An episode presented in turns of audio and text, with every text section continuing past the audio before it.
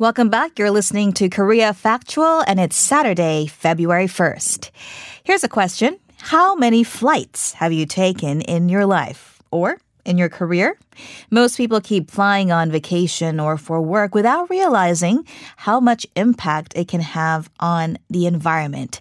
A dozen Scholars, in fact, are seeking to limit the carbon footprint of their academic travels, and I'm pleased to introduce Professor Caroline Levine from Cornell University to discuss this very topic. Thank you so much for joining us, Professor Levine. Hi, it's great to be here. All right. Well, first of all, could you please tell us about this initiative to limit the carbon footprint of academic travels that began?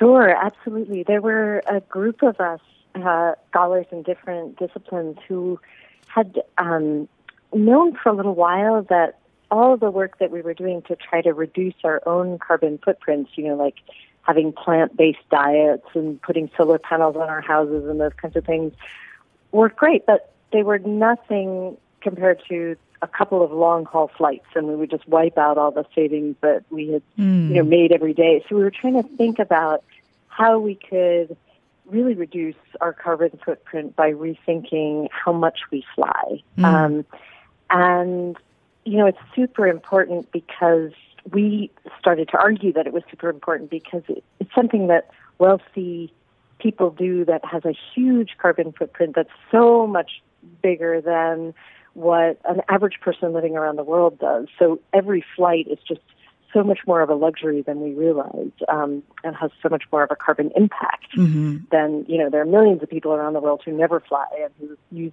have very small carbon footprints compared to those of us who do. So we were trying to figure out how we could encourage our institutions together to try to find alternatives to flying. Sure. On that note, um, how much carbon footprint does a single plane trip emit? I mean, obviously, it depends on the length of the trip as well, but could you give us an example for our listeners?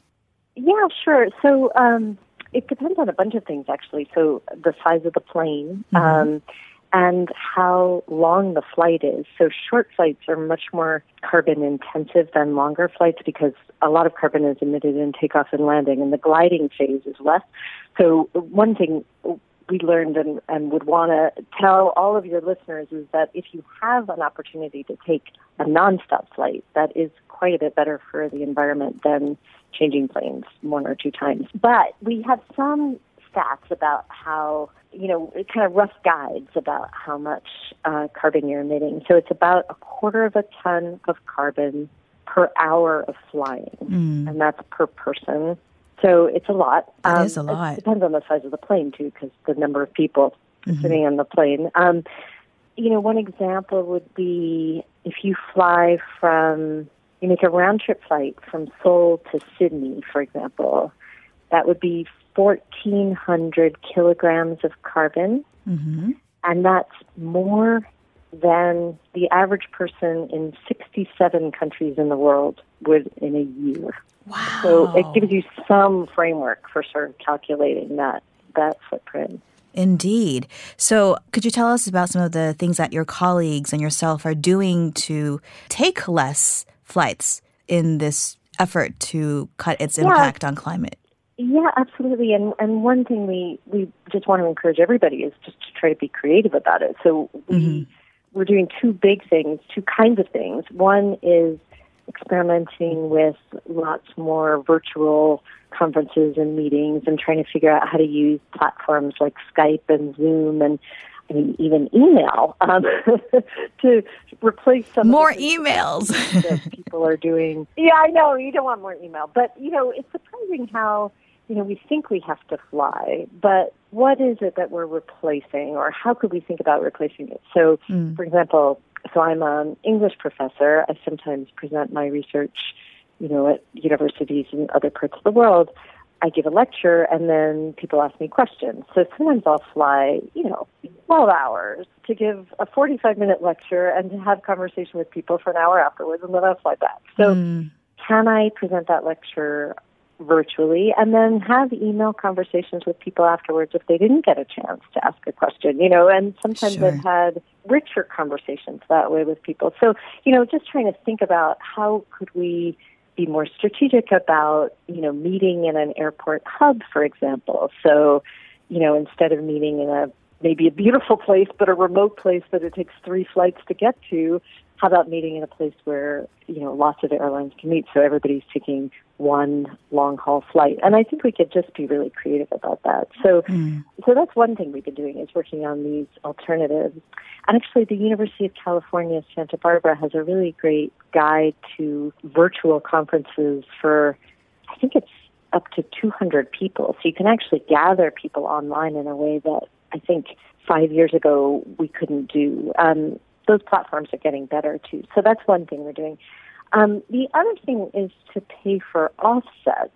So to try to put money into ways to reduce carbon footprints that are the equivalent of a flight. And those are somewhat controversial in part because some of them are scams. So you don't want to just say, oh, yeah, I'm offsetting my flight.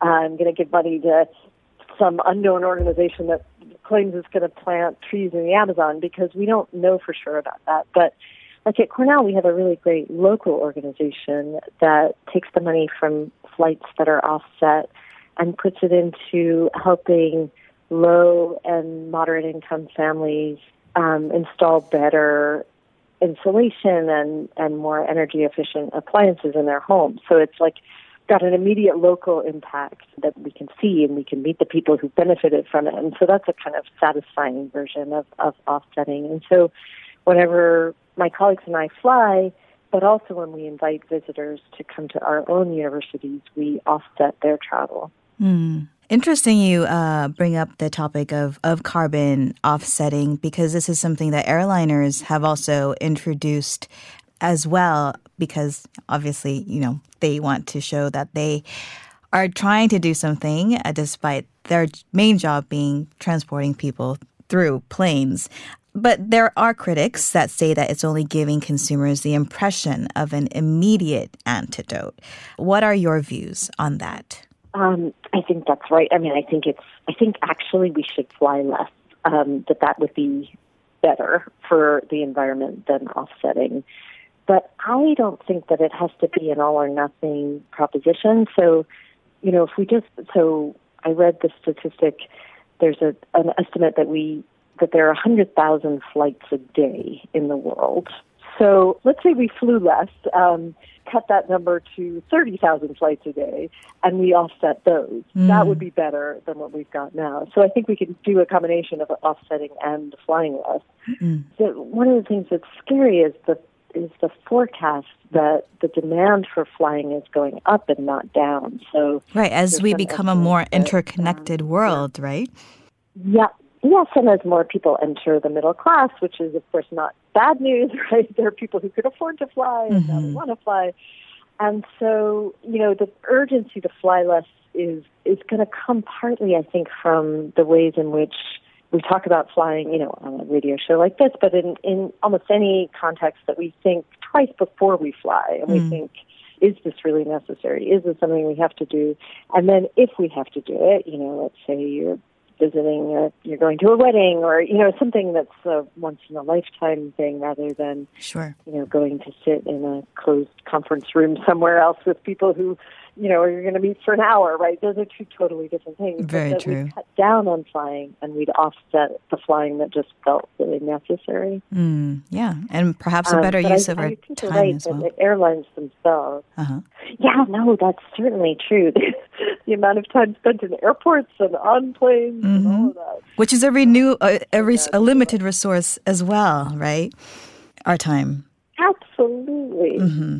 I mean, I think some people argue, yes, it saves time and, and money and carbon, but traveling is really important. And I think that's also true, that we would want to think about how important it is for us to meet people in different places and get to know, you know, our equivalent institutions on the other side of the world. That seems important too. And so one suggestion that one of the colleagues who co-wrote the article had was that we actually think about when we make a trip making it serve multiple purposes. So let's say your business wants to fly you to Tokyo and just fly you there for a meeting and fly you home again. But you say, no, I'm actually going to use that for my annual vacation. I'm going to go to Tokyo and I'm also going to meet people and do some sightseeing and, you know, I'm going to maybe visit a family member also and then come back so that you make each flight serve multiple purposes as opposed to kind of squandering the flying. Mm. So, so traveling is also important, and we don't want to minimize that, but we just want to think about using it wisely.